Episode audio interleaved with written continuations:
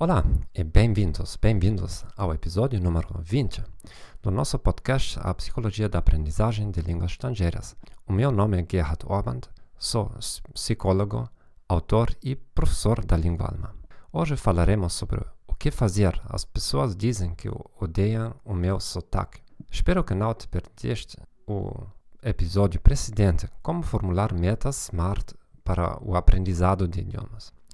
Alguns pequenos anúncios. Em duas semanas cambiaremos o endereço do nosso, nosso site, mas somente o endereço para as pessoas que frequentam o site direto, diretamente no, que utilizam o endereço anchor.fm. Se vocês nos estão escutando com o Stitcher, Spotify, Apple Podcasts, Google Podcasts, então não deverá haver nenhuma mudança. Mas se você utiliza o endereço direto, então há duas possibilidades para não nos, não nos perder. A, a, mais fácil de notar o endereço do nosso sítio principal, né, thegomethod.org, né, thegomethod.org. Uh, pode achá-lo também aqui no site do nosso podcast, né, nos episódios precedentes. Né, e lá, em duas semanas, porque agora ainda temos o, o endereço atual, mas ali achará né, o endereço atualizado. Somente tem que eh, ir à página em português e achar uh, todos os endereços em contatos. Ou uh, posso já dizer, a última parte do endereço será anchor.fm barra e português, uh, em inglês, português go. Bem, e ainda um pequeno anúncio se você quer ter um programa de autoestudo de qualquer língua e precisa de uma pequena orientação de priorizar bem as suas tarefas, os seus planos de estudo, então posso recomendar o meu livro The Go Method. Ali achará formulários, tabelas, planos já feitos para você os adaptar e encontrará mais de 15 técnicas de políglotas como para aprender, como aprender mais eficientemente línguas estrangeiras.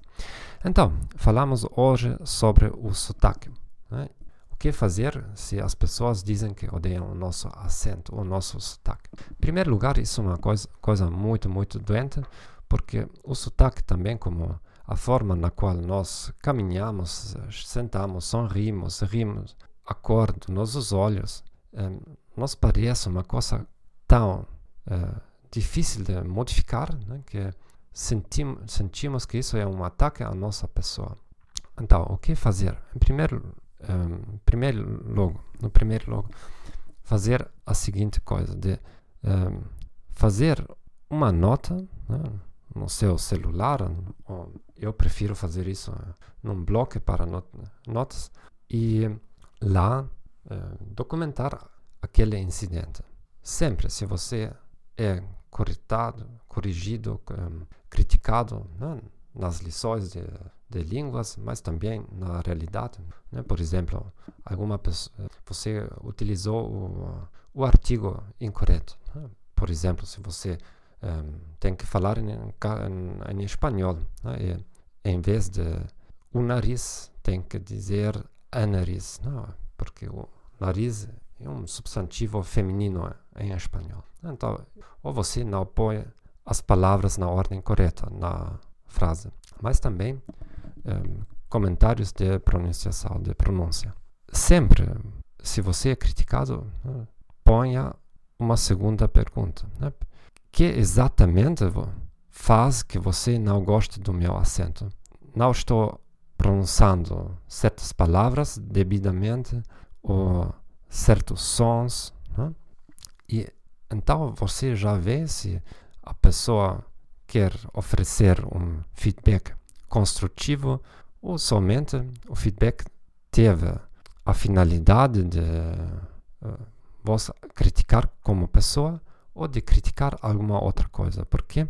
Porque o sotaque é uma coisa muito perceptível, muito saliente. Né? E quer dizer que muitas vezes as pessoas criticam outros aspectos, mas que não são tão fáceis de exprimir. Então, mais fácil dizer, que você tem um sotaque estranho, mas na realidade que não gostam da forma em que nós falamos em geral. Isso pode ter muitas razões. Um, a primeira causa é que alunos que falam muito bem uma língua estrangeira têm a tendência de demonstrar isso. Então, se encontram um estrangeiro, utilizam como uma vítima para não, um ataque de monólogos. Então, começam a, a falar 5 minutos, 10 minutos sem interrupção e demonstrando as suas habilidades linguísticas. Não? Para o estrangeiro, isso é, é, muito enervante e, a um certo ponto, né, o estrangeiro vai provar de, de escapar daquela situação. Né? Eu tenho muita experiência nisso porque eh, frequentava, fre, frequento agora um pouco menos porque depois que nasceu o nosso filho, mas frequentava recepções diplomáticas aqui na Moldávia e um, eventos uh, científicos da universidade e sempre havia eventos com muitas nações. Então, sempre vem uma pessoa que fala muito bem o alemão e quer demonstrar isso.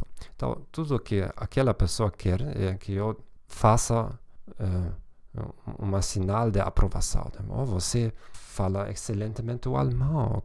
Como é isso possível aqui na Moldávia falando tão bem o alemão?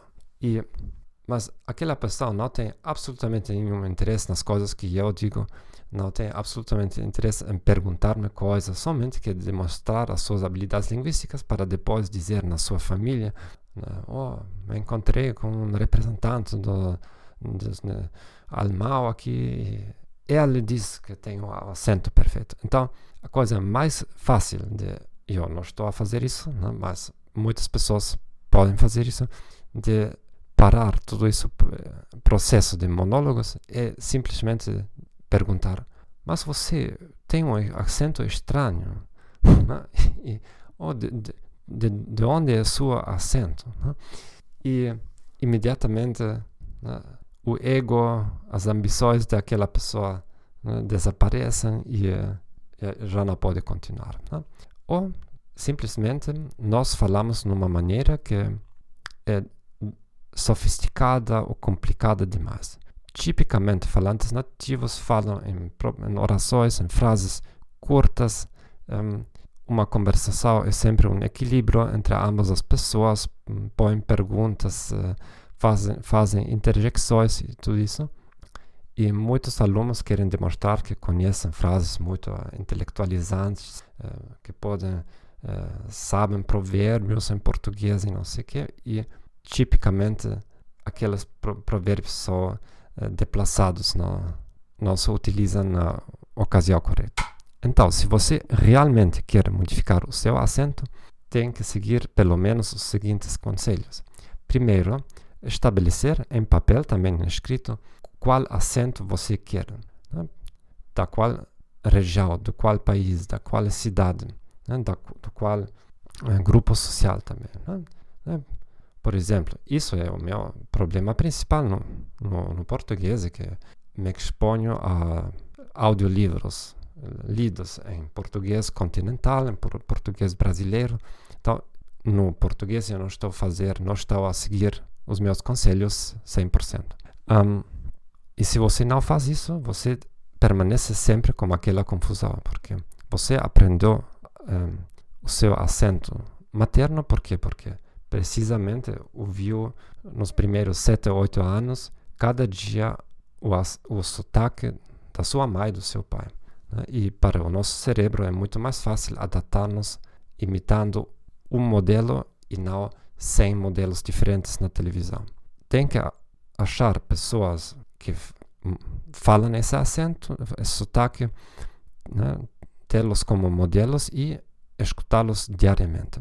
Depois você precisa utilizar certas técnicas, né? como as quais utilizam também atores como para fazer parodias e coisas. Né? É, achará também no meu livro The Go Method, né? o endereço pode encontrar aqui na Amazon eh, técnicas para trabalhar no seu acento. Mas a coisa mais importante é de gravar quando você está falando.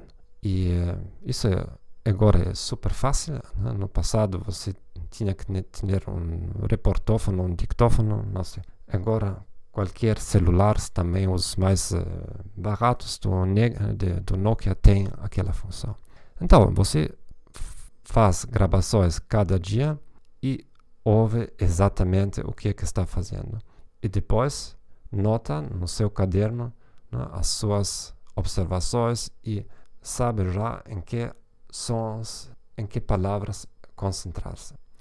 Bem, muito obrigado por ouvir. Espero que foi de ajuda para vocês. Se vocês têm perguntas, comentários e também críticas, podem deixá-las aqui no site, no site Facebook, ou mandar-me um, uma mensagem por correio eletrônico. Obrigado também por recomendar esse podcast a amigos, amigas, eh, família que estão aprendendo no momento uma língua estrangeira e tem certas dificuldades em superar bloques. Adeus e até a próxima semana. Tchau, tchau.